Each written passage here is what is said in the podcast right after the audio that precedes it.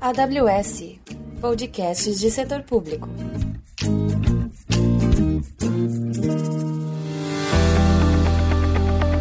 Bem-vindos à trilha de setor público da AWS Brasil.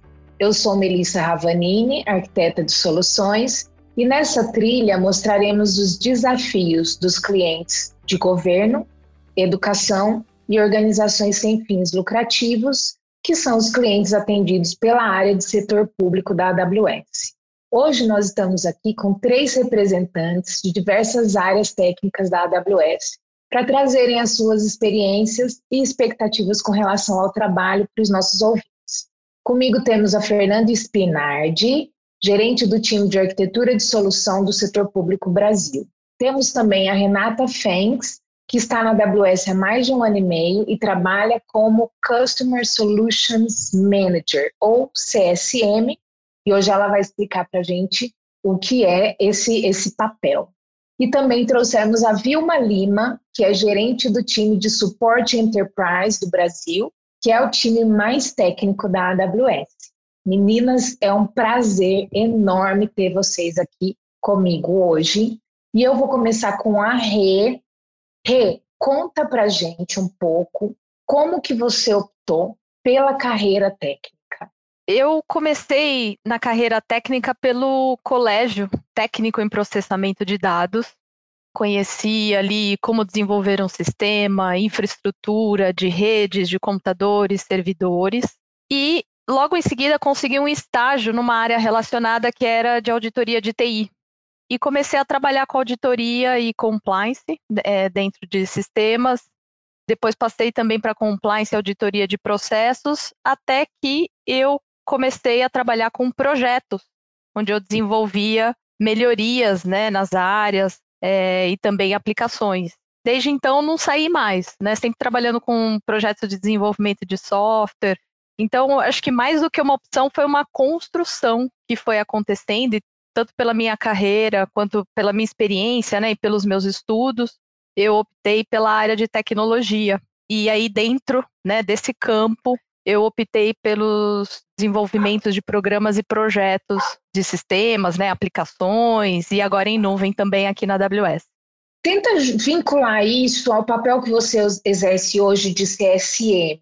O que, que é um CSM? Qual o dia a dia dele. Esse papel é muito técnico para as pessoas que nos ouvem, para elas terem ideia de quão técnico você precisa ser para entrar na AWS. Precisa ser muito técnico, quais certificações tem que ter? Dá uma ideia para o nosso ouvinte. Antes eu queria falar um pouquinho de gerenciamento de programas e gerenciamento de projetos, né? Quando a gente está falando de programas, nós estamos falando de um grupo de projetos que vá é, gerar um impacto na empresa ou até um pouco maior numa área. Né? Então, programas é um grupo de projetos que vai fazer uma transformação na empresa. E aí nós estamos falando de transformação digital, inovações, lançamento até de produtos, né, que você precisa de ponta a ponta definir um novo processo, pessoas, né, equipes, também é, muitas vezes, ainda mais hoje em dia, né, é, com suporte de aplicações na nuvem. Então, o programa ele é algo muito maior e você está falando mais de um nível estratégico e tático. E o gerente de soluções de clientes, né, ou CSM, o Customer Solutions Manager, ele faz o gerenciamento desse programa, ou seja, pa para os nossos clientes, né? Então, é, como um CSM, é importante ter esse papel central, porque a partir da necessidade do cliente, né? Se ele quer migrar uma aplicação ou se ele quer modernizar uma aplicação, qual que vai ser a estratégia, qual o prazo, quais são as pessoas envolvidas do time da AWS, por exemplo, né? Se eu tenho um arquiteto, se eu tenho é, o gerente da conta, se eu tenho um parceiro. Então, o CSM vai ajudar a coordenar esses papéis e garantir, né? Eu, eu, eu, gosto de falar bastante que o CSM ele é o garantidor aí do, do, do objetivo do cliente, né? Então, ele que vai sempre lembrar a todos e vai manter o plano né, de execução da migração, por exemplo, é, alinhado com esse objetivo que foi passado pelo cliente. E tem que ser muito técnico, você tem que ser uma pessoa muito técnica. E até complementando, né? Eu acho que para o CSM, eu, eu, eu, gosto de falar de dois lados técnicos, né? Tem o lado do gerenciamento de programas, que está relacionado com uma base a gerenciamento de projetos, e tem um lado do conhecimento da tecnologia em si, que no nosso caso são os serviços é, da AWS. Então, com relação a conhecimento e gerenciamento de projetos, se a gente for falar de um nível de 1 a 4 aqui entre é, iniciante, avançado, intermediário e expert, para gerenciamento de programas, o CSM precisa ter um nível intermediário, né? Porque é um projeto geralmente de. São projetos, né? Geralmente de complexidade maior, com mais pessoas, você tem que ter um plano de comunicação muito bem estabelecido, desde o time executivo até o time de execução do, do projeto né, em si, né, de cada projetinho. Então, em termos de gerenciamento de programas, precisa ser mais avançado. Em termos de tecnologia, é, eu gosto de dizer que ele é avançado para intermediário, dependendo né, da, do expertise que o CSM pode ter. Né? Então, por exemplo, é, a gente tem um conhecimento de serverless.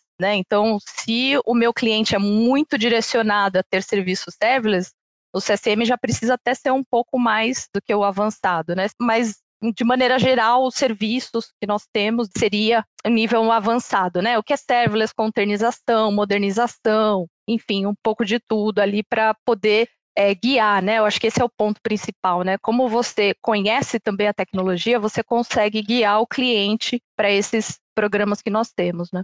Mas quando você entrou na AWS, você precisava conhecer de AWS? Era um pré-requisito ou você teve a chance de aprender aqui? Não, inclusive eu aprendi aqui. Aprendi estudando, me certificando na AWS. Eu conhecia conceitos básicos de nuvem. Uh, aqui nós temos a oportunidade de desenvolver as capacidades técnicas, né, como nós, nós falamos. Então, é muito mais o nosso processo de contratação ele é muito mais alinhado à questão da cultura do que da, da, digamos assim, do nível técnico, né, seja ele qual for necessário. E aqui que eu desenvolvi nesse um ano e meio, né, o conhecimento tanto podendo estudar, tirar certificação em, em programas e projetos que eu já participei de clientes. Foi aqui que eu desenvolvi o expertise em AWS. Ainda nesse assunto, você, né, no, nesse job, nesse, nesse papel de CSM, você tem que ter certificações da AWS, até que nível você tem que chegar na sua carreira. Claro que a gente pode ir ao infinito das certificações da, da AWS, né? Mas obrigatoriamente, qual você tem que ter? É, nós temos vários níveis né, de CSM, nós temos é, níveis mais iniciantes e mais sêniores, então dependendo do nível, você tem que ter a, Cloud, a AWS Cloud Practitioner, a AWS Architect Associate, é, esses são os níveis básicos que nós temos, dependendo do nível do CSM também, né? Então, a Practitioner, que é a mais introdutória em termos de computação em nuvem AWS, e a Associate Architecting, que é o primeiro nível de certificação de arquitetura da AWS, certo? Isso. É isso. Mas é claro que você tem um tempo dentro da empresa, né, que, que a gente dá para o funcionário estudar e se certificar, certo? Não é pré-requisito. Exato. Aliás, é pré-requisito da certificação você já ter, é, você ter, né, um tempo de experiência é, com a AWS para, por exemplo, Associate é isso, né? Se eu não me engano, você tem que ter lá seis meses é, de, de experiência, algo assim, para poder, é, para poder não, né? Mas para estar mais confortável para você tirar, tirar a certificação. É a recomendação, né? Que você tenha alguma experiência hands-on, ali, mão na massa, né? Para conseguir se sair bem na prova. Já que a gente está falando de, de ferramentas e desenvolvimento e estudo, reconta para gente que ferramentas você usa ou usou, né, ou tem o costume de usar para se desenvolver. Tem muito conteúdo disponível hoje na internet, né? Então, acho que o, o mais importante, né, como a gente comentou ali, como que a gente opta pela carreira técnica, é exatamente isso, né? Descobrir qual campo você quer atuar. A partir daí, você começa a conhecer quais são os cargos disponíveis dentro daquela área.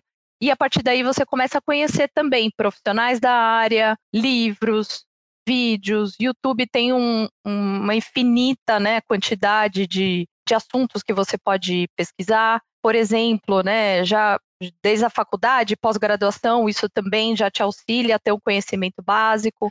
Então, tudo que for de mais simples e você possa imaginar, você poderia utilizar. Eu já cheguei uma vez, é, quando eu estava estudando métodos ágeis, a buscar um profissional dentro de uma empresa aqui no Brasil para poder pedir dicas. É, tinha dúvida de projetos que eu acabava falando com ele, entrei em contato até com ele via LinkedIn, ele prontamente respondeu, a gente marcou um bate-papo. É, você pode fazer muitas vezes o que a gente chama de shadow, né? Então, pedir para participar de uma reunião, mesmo dentro da sua companhia, né? Você pode fazer isso, pedir para participar de uma reunião, ver como é que aquela pessoa se posiciona, né? Falando aí dos skills mais é, soft que nós falamos, né? Então, como é a comunicação, como é a escrita, são coisas super importantes. Eu acho que plano de comunicação e a comunicação dentro do projeto é super importante, né? As pessoas falarem a mesma língua. É, e isso você tem diversos cursos. Eu, eu, por exemplo, eu fiz curso até de teatro para conseguir fazer uma apresentação um pouco melhor, porque eu era muito tímida, não conseguia falar de jeito nenhum em público, e isso me ajudou demais. Já cheguei a fazer curso de improviso, porque isso também te dá uma certa é, habilidade né, ao falar. Também já fiz curso, claro, a N certificações disponíveis de gestão de projeto, então estou falando aí de Scrum, estou falando de métodos Waterfall, é, tem muita, muita coisa que poderia é, ser busca, é, buscar na internet. Professores, por exemplo, né? Então, utilizei aqui nesse período de pandemia, me inscrevi em pós-graduações gratuitas, até mesmo do universidades estaduais. Tive contato com professores que puderam me indicar até quais livros poderiam ser é, estudados aí pela disciplina. Então, assim, pode, né? O céu é o limite, né? Aqui em termos de, de cursos. É, é, essas dicas são ótimas, né? Esse, esse, processo de shadow, né? A gente tem isso muito forte aqui na AWS. No processo de entrevista ou no processo de, de antes de ter um dia a dia com o cliente mesmo, você assistir alguém fazendo e aprender. Depois, o reverso, né? Você vai e faz com alguém mais experiente junto com você, em silêncio ali, depois, fora dali, te dá feedbacks para te ajudar a melhorar, Sim. né? Super rico isso, mas muito conteúdo que você deu. Se você pudesse dar uma dica, eu vi que você, você teve uma escolha ali na sua carreira, né? Eu vou focar em tecnologia e tal. Se você quisesse dar uma dica para quem está começando, está meio perdido, não sabe para onde ir, você tem alguma dica para dar? Eu acho que a melhor dica seria falar com alguém mais experiente, que foi muito do que eu fiz, tá, Mel? Nessas transições de auditoria, compliance, processos, sistemas, eu fui vendo quais áreas eu queria atuar e fui buscando pessoas que já trabalhavam, já tinham experiência, porque essas pessoas conseguem te dizer com facilidade quais são os melhores cursos, igual eu comentei, quais são os melhores livros. Então, por exemplo, arquitetura, né? Você sendo uma, uma arquiteta experiente, já com bom tempo de casa, mesmo dentro da sua empresa, eu já fiz isso. Sendo de outra área, eu busquei essa mentoria me explica aqui como funciona a área, quais são os cargos disponíveis, né, em termos assim de posições mesmo, né? Tem um, um, lado mais técnico, tem um lado menos técnico. E geralmente essas pessoas conseguem até te trazer outros insights, né, de outros profissionais, alguns conteúdos, algumas áreas que a gente nem pensava que existia. Então, como eu comentei na parte de é, blockchain, por exemplo, que foi algo que eu já estudei, eu procurei o arquiteto, por exemplo, responsável de blockchain, eu falei, cara, me explica aqui como é que funciona esse negócio, né? Então ele né, explicou e tem muita gente colaborativa, eu acho que a gente tem essa sorte né, no nosso mercado, que para, te explica qual é a tecnologia, né, quais são os objetivos. Então, acho que procurar alguém, assim, né, e, e não custa nada, né? Você procurar as pessoas, né, vão, vão te ajudar muito com a experiência dela já vão te trazer os prós e contras até da profissão, então é um negócio interessante de, de perguntar, né, quais são os, a, a, daqui a um tempo onde para onde que vai essa carreira, que é algo importante, né, o que, que você tem que estudar, porque você tem que entender qual o cenário atual do, do seu conhecimento e para onde você quer ir, né? Então acho que essa mentoria que eu já fiz muito, continuo fazendo, eu acho que é algo que não custa, né? Não tem custo e ajuda bastante a, num pequeno espaço de tempo, você se situar e se organizar porque da noite para o dia você não vai conseguir sair, né, é, estudando tudo que precisa, né, mas é, eu acredito que a mentoria e o Shadow ajuda muito a ver, né, a, a na prática, como você pode é, avançar na sua carreira.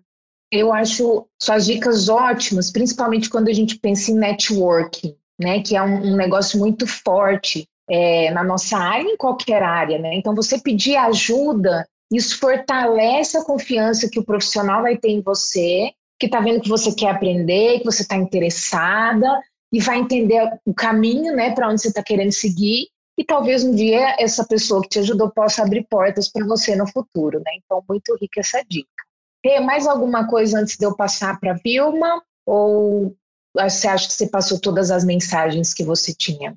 Não, eu acho que é isso e o inverso também ocorre, né? Quando foi o que você falou, né? É uma via de mão dupla, né? Lá na frente, ou você vai encontrar com essa pessoa e ajudá-la, né? Retribuindo, ou então até mesmo essa pessoa, você se torna um novo contato para essa pessoa, né? Então, isso que eu acho importante, Mel. Obrigada. Obrigada, Rê. Fer, é, intimidade aqui, tá? Tô chamando a Fernanda de Fer porque ela é, além de uma amiga, é minha chefe. Então, eu vou chamar de Fer aí, ok? Obrigada por estar aqui com a gente. É muito rica, né, a participação de todos vocês, mas agradeço mais uma vez você estar aqui, porque você tem um papel bastante interessante dentro da AWS como gerente em termos de promoção, né, por ser uma mulher, em termos de promoção da inclusão e da diversidade dentro da organização.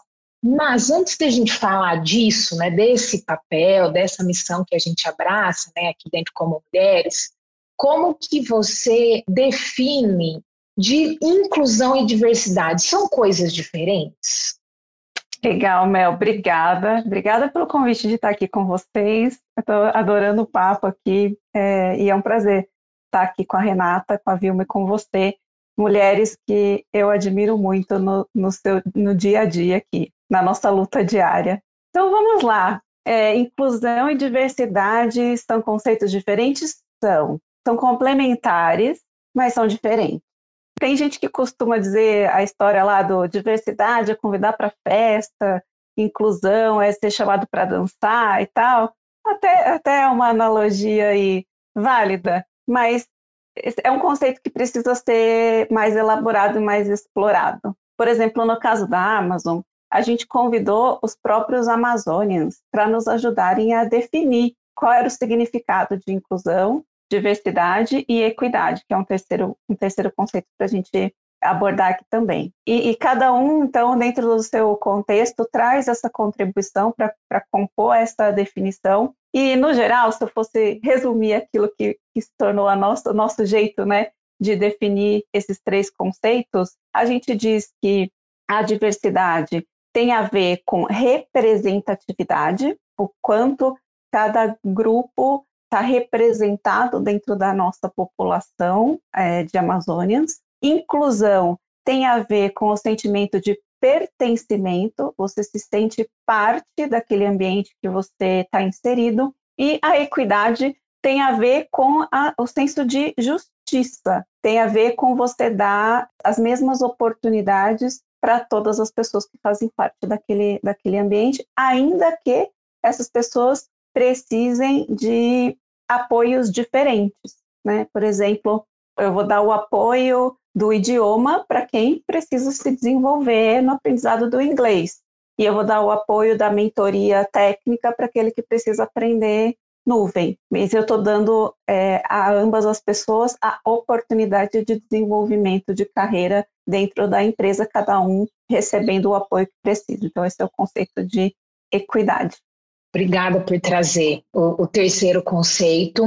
E será que a gente junta essa explicação que você deu com ok, eu dou um auxílio no idioma, eu dou um auxílio de mentoria. O que, que a AWS tem feito para promover a inclusão, a diversidade e a equidade?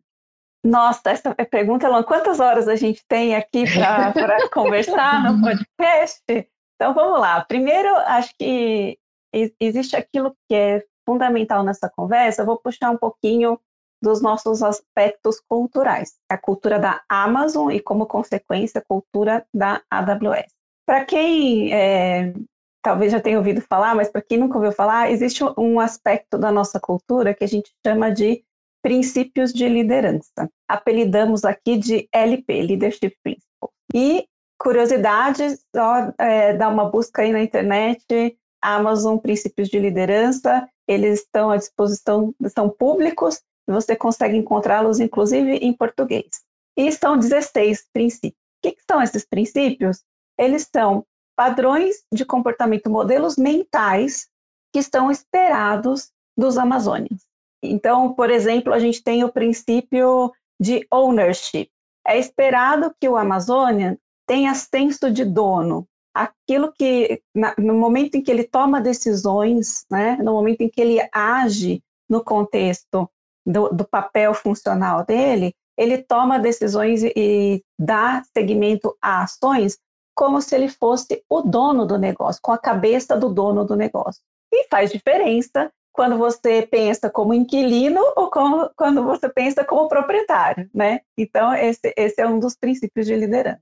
E estão outros 16. Por que, que eu estou trazendo esse aspecto cultural? Porque tudo que a gente faz aqui, a gente faz norteado por esses 16 princípios. Então, é a maneira como a gente contrata, a gente contrata, e a Rê falou um pouco disso, né, do aspecto cultural, a gente contrata buscando pessoas que tenham um padrão de modelo mental, de comportamento, semelhante àquilo que a gente descreve a partir, do, a partir dos 16 princípios de liderança. Ainda que você não conheça os princípios, mas é, é, é, o, seu jeito, o seu jeitinho natural né, de pensar um problema, agir e, e tomar uma ação diante de uma situação, uma decisão diante de uma situação. Então, na nossa forma de é, buscar pessoas, na forma como a gente promove as pessoas, na forma como a gente decide os negócios, trata dos clientes, a gente sempre faz a partir dos princípios de liderança. Tendo cultura, princípios de liderança como algo tão presente no nosso dia a dia, é de se esperar que eles sejam também influentes na maneira como a gente trata diversidade, inclusão e equidade. É, então, vou pegar um exemplo particular de inclusão. Parte da, do sentido de pertencimento, de se sentir pertencendo, tem a ver também com a, a forma como você se comunica, como você é, fala é, e, e, é ouvido quando fala, ou a, e ou a maneira como quando você recebe a informação, como você é incluído na, na comunicação da organização. E um dos nossos tem dois princípios aí que fazem um jogo bacana, né, nessa questão da, da comunicação, cercados por um terceiro, né? Um princípio fala assim: I write a lot. Você busca o tempo todo confirmar e desconfirmar a sua opinião a partir de fatos e dados. E para isso você busca feedback das pessoas, você ouve as pessoas é, atentamente. Tem um outro princípio que faz o outro lado dessa moeda. Ele fala assim: have backbone, disagree, commit. Tem uma opinião, ainda que seja contrária, né, compartilha a opinião em contrário, compartilhe de forma direta, e quando todo mundo tiver compartilhado a opinião e tiver decidido seguir uma direção, aí todo mundo segue a mesma direção. Mas percebe que esses dois princípios eles funcionam como um sistema de, de comunicação colaborativa. De um lado, você pede para o Amazônia é, ouvir e desconfirmar as suas crenças a partir de feedbacks e do outro lado você fala para ele, quando você tiver uma opinião, ainda que contrária, compartilhe, você tem o um mandato de, de, compartilhar a sua opinião contrária. E o que eu brinco que, brinco não, né, eu falo muito sério, que envolve esses dois princípios é um terceiro princípio, que é o princípio earn trust, que é de ganhar confiança, e ele fala assim, você precisa é, se comunicar de forma transparente. Então, fale de forma direta e transparente mas fale respeitosamente. Então, imagina, eu tenho que ouvir, eu tenho que falar, e quando eu pratico essa comunicação, eu faço isso de forma transparente e respeitosa. Essa é a base para você construir um ambiente de inclusão. Então, é, tá presente na nossa, na nossa cultura, está bem definido a partir dos nossos princípios, e a partir disso nascem muitas iniciativas. Outro aspecto que eu vou, eu vou aproveitar o tempo aqui para trazer da nossa cultura é quem a gente contrata. Nós contratamos os chamados builders. Em português não tem uma palavra muito boa, não, é construtor, empreendedor, mas é o tal do builder. O que é o builder? É aquele eterno curioso, está sempre olhando aquilo que está em volta dele, está olhando para o cliente, está olhando o ambiente do cliente, está olhando para o seu próprio ambiente, está vendo como é que eu vou fazer essa experiência ser melhor amanhã. Essa, essa curiosidade constante para fazer melhor. Imagina esse indivíduo, essa, essa, essa indivíduo num ambiente onde você tem a liberdade de se expressar, você tem o feedback dos seus colegas e você tem essa curiosidade constante de querer fazer melhor. De novo, vão surgir N iniciativas nas mais variadas frentes. não podia ser diferente com a frente de diversidade, inclusão e equidade. Exemplo prático: a gente tem hoje 13 grupos de afinidade. São grupos de afinidade, pessoas que se reúnem em torno de um tema comum. Por exemplo, eu faço parte do Women in Tech, o We Power Tech, é, Women Amazon, são vários grupos de afinidade relacionados a mulheres. Tem também o é, Momazon, que são os grupos de mães é, dentro da AWS. Você se reúne com esses grupos que têm algo em comum com você, né?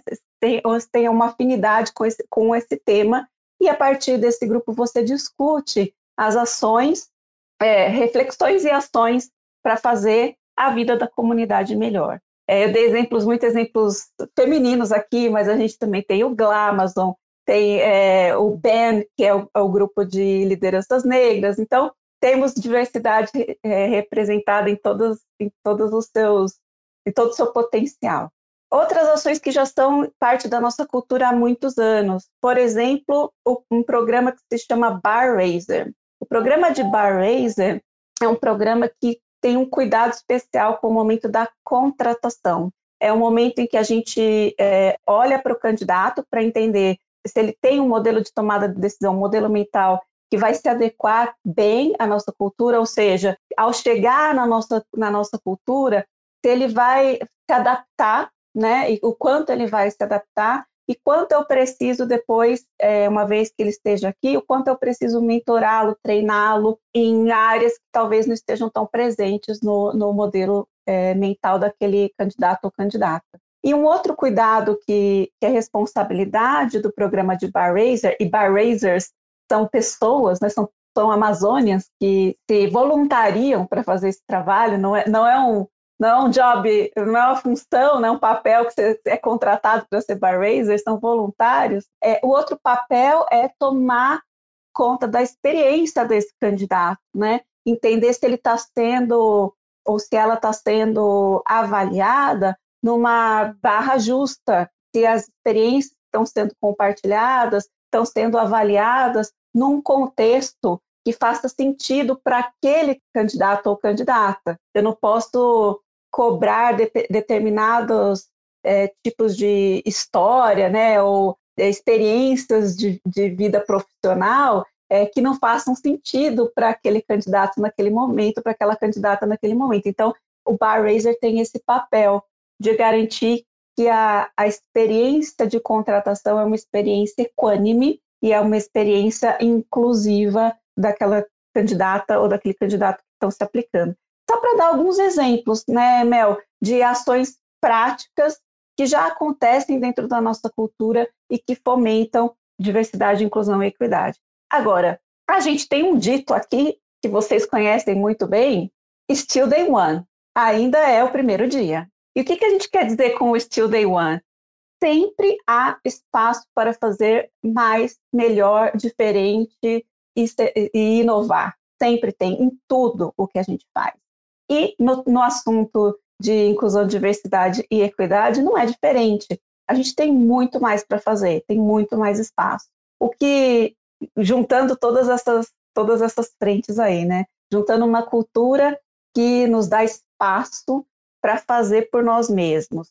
Um time de pessoas que são os builders, que são esses eternos agitados em busca da solução. E o fato de que a gente tem muito para é, evoluir como comunidade, sociedade, empresa nesse assunto, a gente estabeleceu um time que a gente chama aqui internamente de squad, do qual as, as meninas aqui também fazem, fazem parte. A Vilma é uma das líderes lá do, do nosso squad de IDNI, onde a gente debate assuntos e traz novas soluções, novos mecanismos o tempo todo, independente das áreas das quais participamos. Então, por exemplo, a gente, dentro do, do squad, a gente trouxe treinamentos extras para os Amazônias com relação à inclusão, terminologia, como você conversa, que palavras você usa, que palavras você não usa, são ofensivas, dependendo do contexto em que você está inserido para aquele indivíduo. E não partiu do RH, né? Não partiu de um time lá no, né, específico de governança, não, partiu de nós Amazônias para nós Amazônias e trazer a discussão, gerar o conteúdo, treinar as pessoas, né? Então a gente tem muito disso, de olhar para aquilo que está ali na nossa frente e trazer ideias, e a gente tem muito espaço para botar essas ideias em prática. Excelente resposta, bastante completa, Fer. Obrigada, viu? Acho que, como você falou, a gente poderia ficar aqui mais até talvez alguns dias, até falar de eu todas. Mas eu gostei que você pegou primeiro os nossos princípios de liderança, né, que é a nossa fundação, onde tá, todos nós temos em comum muitos deles, e o processo de seleção, que é a porta de entrada para a empresa, né? Então, se a empresa não provê, não promove equidade, diversidade na sua contratação, dali para dentro vai ser tudo errado, né? Não tem como dar certo. Então, acho que foram excelentes os pontos que você levantou. Eu não vou te deixar embora hoje, Fer, sem falar de uma coisa. Você é uma excelente gerente. Puxando o saco aqui, mas eu já falava isso mesmo antes de ser minha gerente. Mas você não nasceu gerente, você construiu isso. Como foi a, a decisão de ser uma pessoa, uma arquiteta ou uma pessoa muito técnica para ser gerente? Como foi, fácil essa decisão? Como você tomou? Como você se preparou para essa decisão? Nossa, então vamos lá, né? Essa decisão é uma decisão que eu tomei já esse ano, acho que completo oito ou nove anos em papel, em papel gerencial, né? Então, uma decisão de algum tempo já, e aconteceu antes da minha chegada na AWS. Uma empresa que tinha um contexto um pouco diferente do ponto de vista de oportunidade, né? A gente vive na AWS uma, um, um momento de crescimento exponencial, onde a gente tem muitas oportunidades à nossa disposição o tempo todo, e eu acredito que aqui o profissional ele tem mais talvez até mais autonomia em conseguir traçar um plano de carreira e fazer é, é, executar esse plano de carreira com alta probabilidade de que vá acontecer na, no prazo em que você determinar. Vamos dizer assim, a responsabilidade é mais é, nossa aqui de construir a nossa carreira do que de criar grandes oportunidades, porque as oportunidades aparecem. Não era a minha situação no momento em que eu, eh, que eu tomei a, a, a decisão aí da transição de deixar uma posição de, de contribuidora individual para ir para um papel gerencial. Então, como foi que aconteceu? Bom, eu já vinha numa carreira técnica há, há vários anos, né, mais de 10 anos, sempre em posições técnicas de, de ajudar o cliente, né, front-end, linha de frente de atendimento a cliente, ajudar clientes a, a definir projetos, estratégias, desde novos produtos até modernizações, muito voltado para o mercado de telecomunicações até então. E aí eu comecei a ponderar em algum momento qual que deve, qual deveria ser o próximo passo, muito mais no sentido de realização pessoal do que propriamente de progressão, de carreira e tal. É, cada um vai ter seu modelo, né, gente? Aqui, você perguntar para 20 pessoas diferentes, cada uma vai ter uma,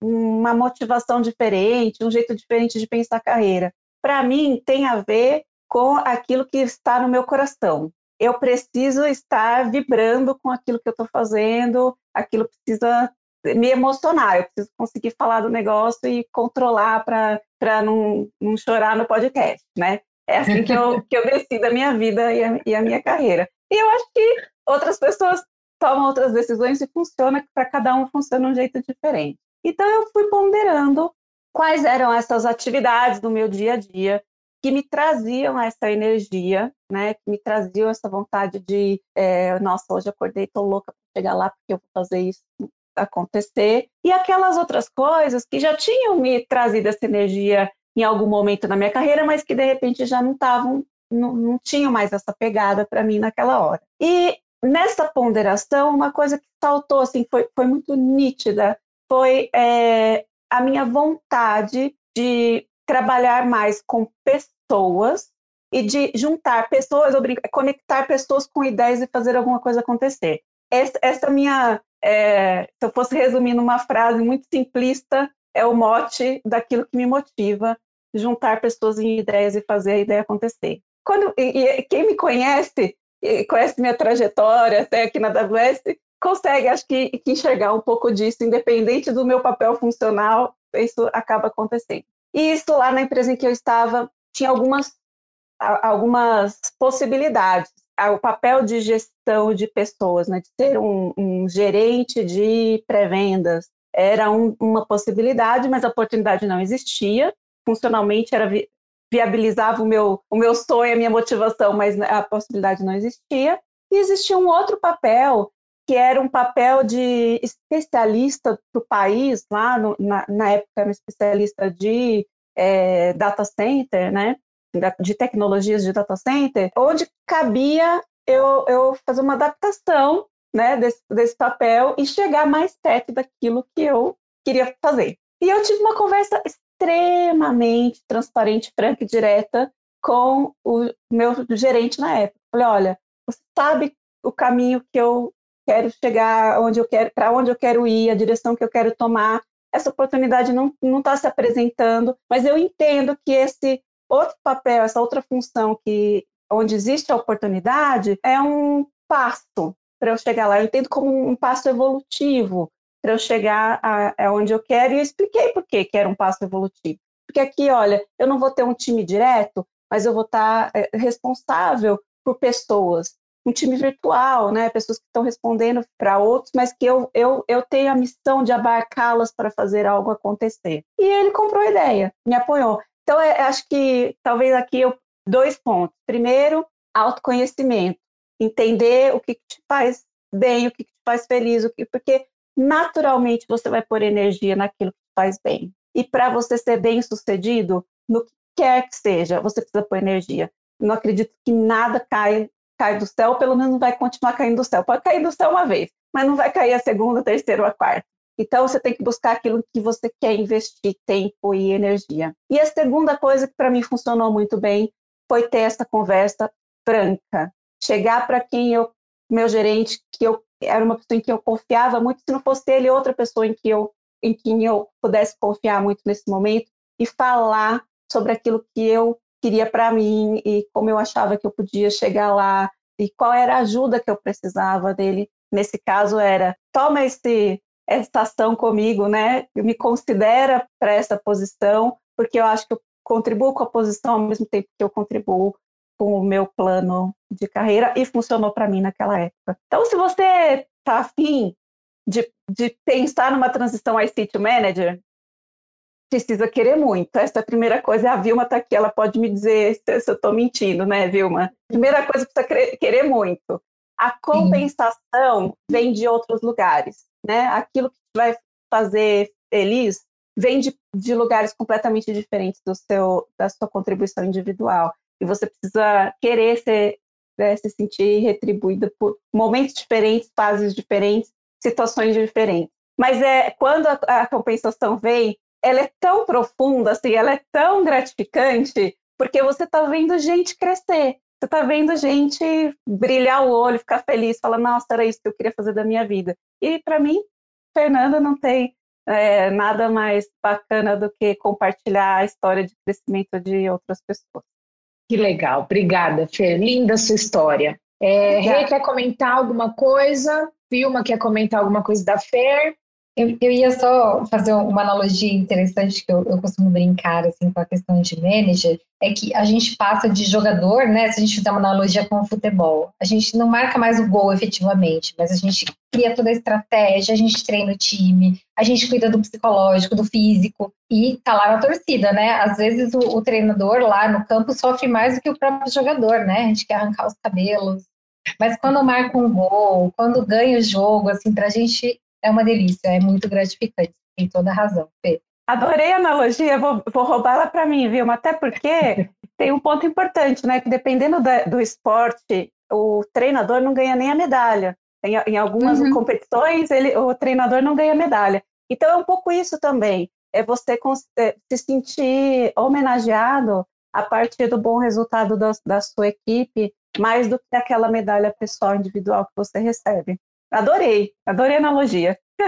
Eu queria fazer um comentário, Mel, com relação ao que a Fê falou, que é super importante, e eu acho que especialmente para mulheres acaba pesando um pouco mais, né? É, você tomar a carreira, o rumo da sua carreira, direcionamento da carreira, que era um pouco que a gente estava falando, é 100% o seu papel, e ter alguém para de uma maneira, é, digamos assim, né, te empurrar, né, digamos, é, e eu acho que isso é muito importante para a mulher pela questão de insegurança que nós temos, né? Então, eu acho que ter, né, como eu falei, um mentor, ou como a Fê também comentou, ter um gerente que vá te é, ajudar nesse plano, na execução, porque geralmente é o gerente, né? É a pessoa mais imediata ali que vai te conseguir colocar nas melhores situações e vai conseguir te dar aquele empurrão do tipo, vai, vai, você consegue, né? Então, é interessante a gente ver esse balanço, né, entre o que é 100% do meu domínio, o que eu dependo de outras pessoas, né, e como fazer que elas nos suportem nesses momentos, né, que é o que eu vejo muito aqui na AWS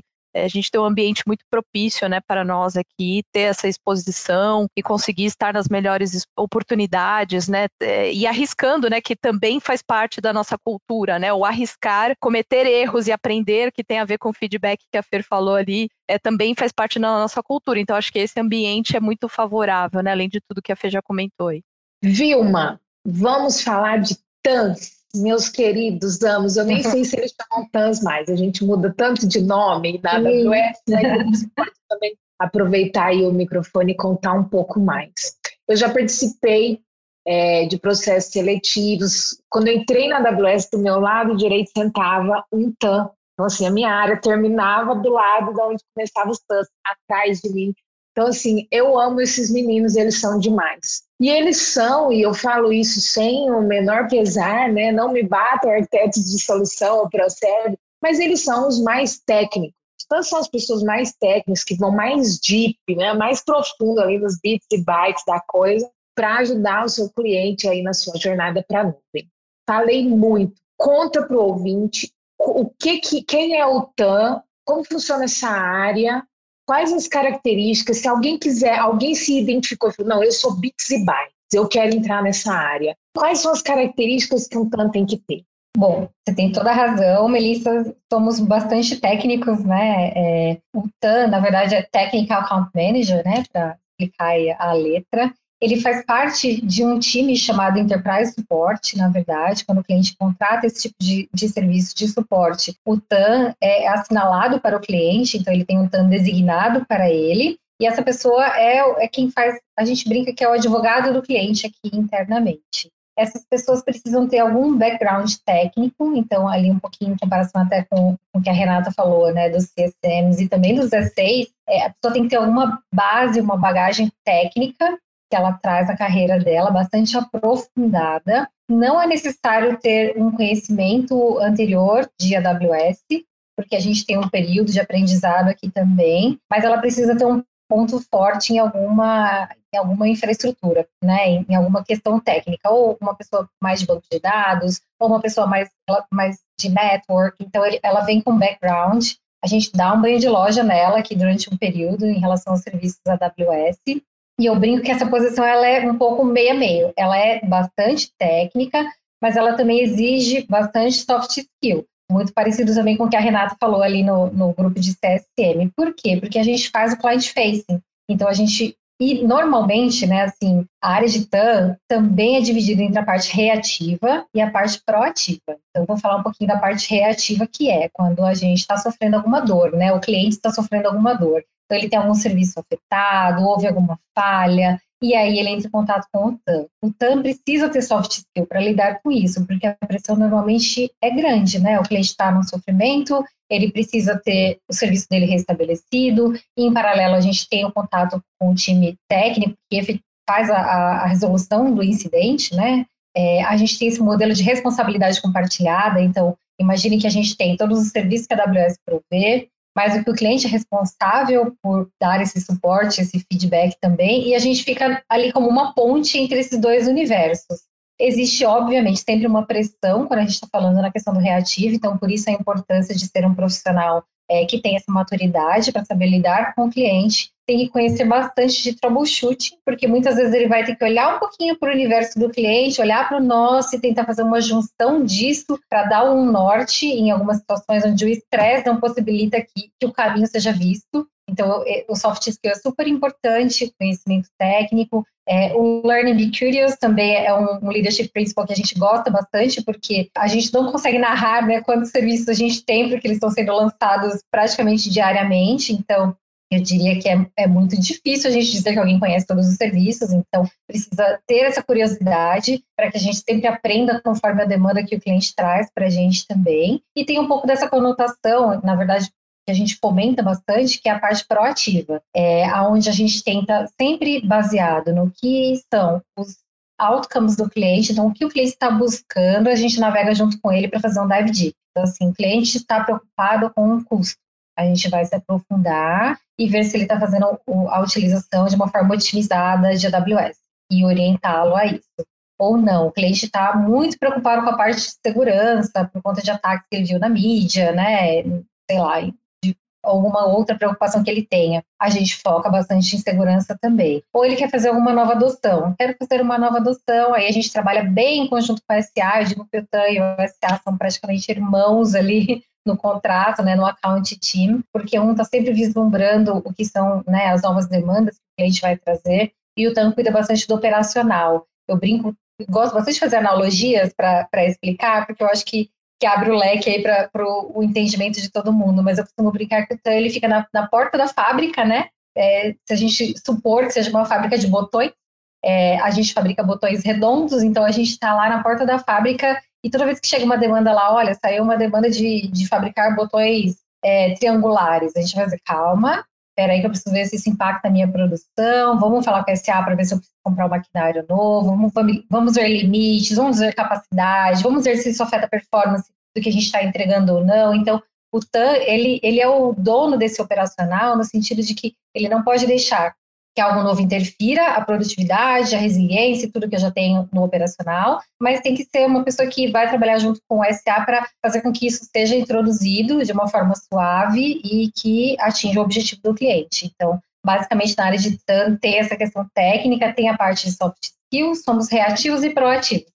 Então, se alguém está ouvindo a gente e sabe fazer troubleshooting, ou de banco, ou de rede, ou de sistema operacional, e tem aquela experiência de contato com o cliente, essa pessoa pode eh, falar, opa, eu, eu tenho as, as características de um TAM. É isso? É essa a mensagem? É isso mesmo, perfeitamente. Existe ah, o site excelente. da Amazon que temos oportunidades. É, essas vagas estão todas lá abertas. Como é que é o site, Fer? jobs.amazon.com. Excelente. É, Vilma, conta um pouco para nós, né? A Fer já deu um, um, spoiler aí que vocês participam de um grupo de do grupo de diversidade, inclusão. Ela falou em inglês. IDNE é isso? É isso Fer, que você falou em inglês? É inclusão, diversidade, equidade. Talvez eu tenha invertido é. É isso aí, é isso aí. Vilma, como você vê a diversidade ou a equidade? Bom, vamos falar de diversidade. Qual o benefício da diversidade para um time, você que é gerente, né, você que lidera pessoas, como que você vê, o que, que você vê de bom nisso? Bom, a diversidade, ela é incrível, né? Ela, na verdade, traz pontos de vista diferentes. Ela chama a gente para realidades que a nossa vivência muitas vezes pode não ter proporcionado, né? Eu, curiosamente, fui a primeira mulher contratada no time de quebrar suporte da América Latina e já cheguei com a missão de abrir portas para as próximas. Então, a gente começou a fazer uma, uma busca proativa, eu diria, né, no sentido de tentar entender quais eram as dificuldades. A gente sabe que na área técnica os números ainda são desproporcionais né, em relação a, a mulheres, a candidatas que a gente tem. É, mas a diversidade ela contribui nesse sentido assim de que a gente consegue ter um olhar diferente para uma mesma questão, para um universo, na verdade, que muitas vezes, se tem pessoas com características muito similares ou com alguns, né, alguns estereótipos, vamos dizer assim, muito similares, a gente não consegue ter né, toda essa riqueza. Então, ter mulheres no time, o que, que nos ajudou, né? Ajudou no sentido de que a gente, como eu falei, né, os TANs eles são muito técnicos e têm soft skills, né? Não é, não estou aqui querendo estereotipar ninguém, mas por uma questão de natureza, as mulheres tendem a ser mais comunicativas. Então, a gente traz um pouco dessa parte enriquecedora do como comunicar, como é, se portar nesse sentido. Em paralelo, tem as questões bastante técnicas também, né? As mulheres é, que então, têm se aprofundado bastante nessas questões técnicas. E eu acho que entender o olhar do outro, né? Eu diria que diversidade no, no geral, né? Quando a gente abrange ela como um todo, é uma questão da gente entender, né? Usar os sapatos do outro, então ter e exercitar a empatia e respeitar essas questões diversas, né? Aqui a gente está falando de todo tipo de raça, credo, cor, orientação sexual, né? No geral, assim, porque a gente pode abranger essa palavra aí é, tão rica quanto a diversidade, mas eu acho que o que mais nos ajuda é realmente a entender, porque nós somos uma empresa muito orientada ao cliente, né? Então, eu acho que quando a gente tem a diversidade, a gente abre esse leque para os nossos clientes também, né? Para os diversos clientes que nós temos, que são de todos os segmentos, de todos os tamanhos, de várias proporções, inclusive de utilização de AWS, todo cliente para a gente é importante. Então, acho que a diversidade contribui para o business dessa forma também.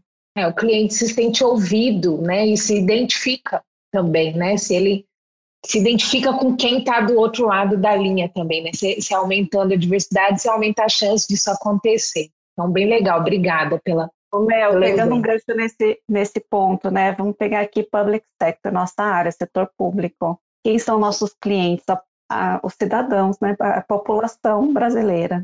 Se a gente não tiver a representatividade dentro de casa, para a gente conseguir enxergar soluções, né? E ajudar os nossos clientes a enxergarem e desenharem soluções que funcionem para o universo da população brasileira, é, a gente não atinge nosso objetivo. Por isso a importância da diversidade. O Jeff Bezos fala que diversidade é importante porque é bom para os negócios e porque é a coisa certa a fazer. Então, acho que tem esses dois aspectos. É importante para nós, como empresa, para que a gente possa ajudar ainda mais nossos clientes a chegarem nos seus objetivos, também porque é a coisa certa a fazer.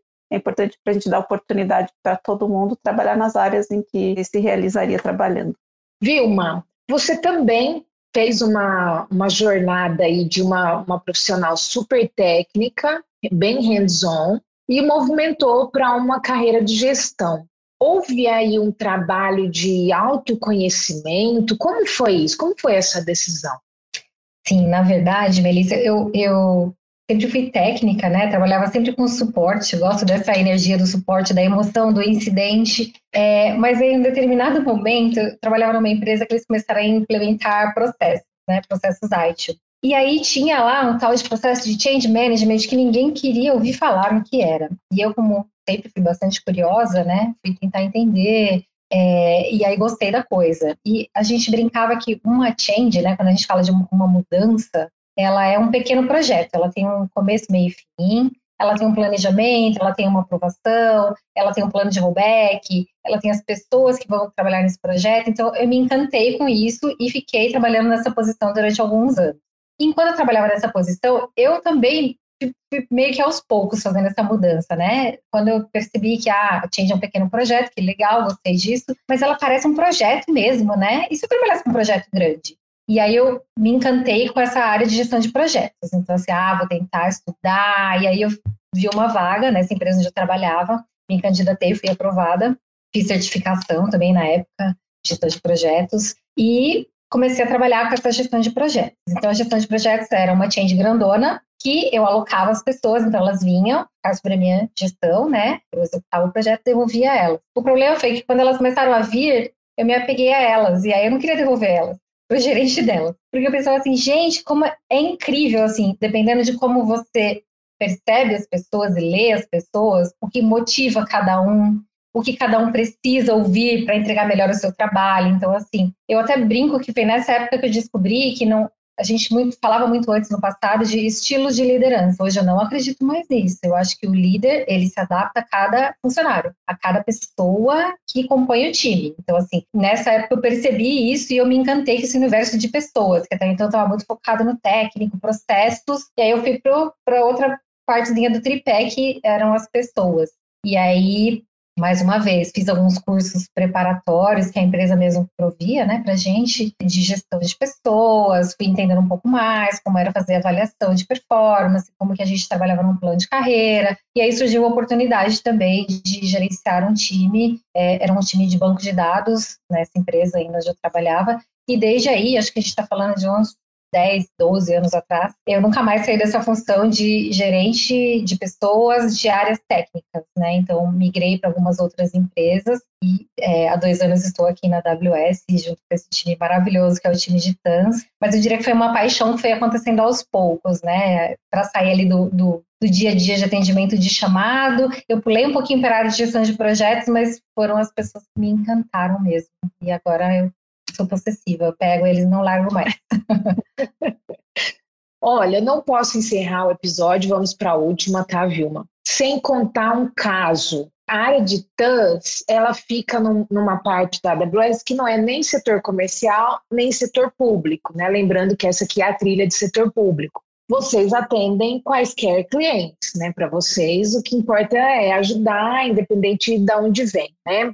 Então tem, não tem uhum. especificidade, né? não tem um time específico para setor público e outro para comercial. Tem alguma história com o setor público e o time de TANS? Como, como que os TANS podem ajudar os, os clientes do setor público?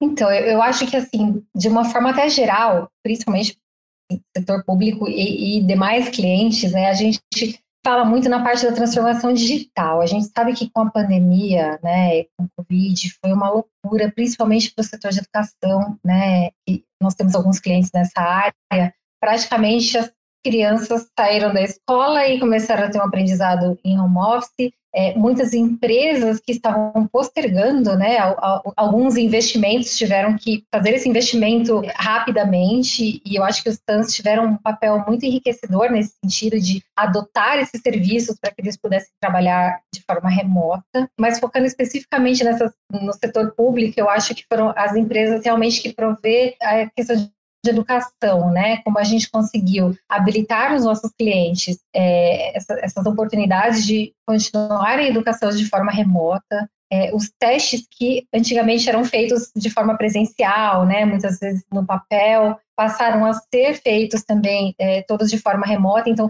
foi uma transformação nos processos, pensando no business do cliente e que para a gente gerou muita adoção. Então, eu diria que de uma maneira geral, eu não posso te listar um serviço falando assim, ah, houve, né? A gente sabe que até para quem trabalhou muito remoto, a adoção de workspace, né? Foi, foi um dos serviços que a gente teve que a adoção foi bastante grande nesse período. Mas eu acho que as empresas de educação fizeram mais migrações de workload para que pudessem atender essa demanda que aconteceu da noite para o dia, né? E que a gente conseguiu apoiar os clientes nesse sentido, de habilitar com que eles pudessem continuar a educação né, dos alunos de uma forma remota e totalmente transformada. Então foi um grande aprendizado para todos. Eu acho que onde, foi onde a gente conseguiu desbloquear aí, é, o business e, e, garantir com que a gente mantivesse a educação das crianças, adolescentes e adultos a agilidade e a escalabilidade, né, que são grandes características da nuvem e que foram tão úteis ali para a área de educação com a, o, advento, o advento aí da pandemia. Meninas, vou encerrar. Alguém quer comentar alguma coisa? Não, obrigada. Papo bom. Eu que agradeço. Papo gostoso, mas temos que encerrar, né?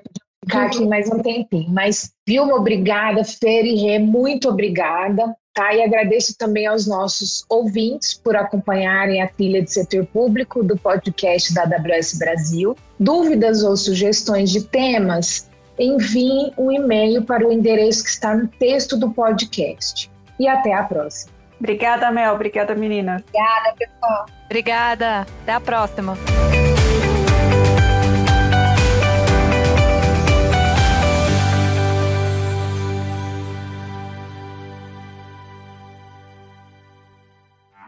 Esse episódio foi editado pelos editores. Acesse oseditores.com.br.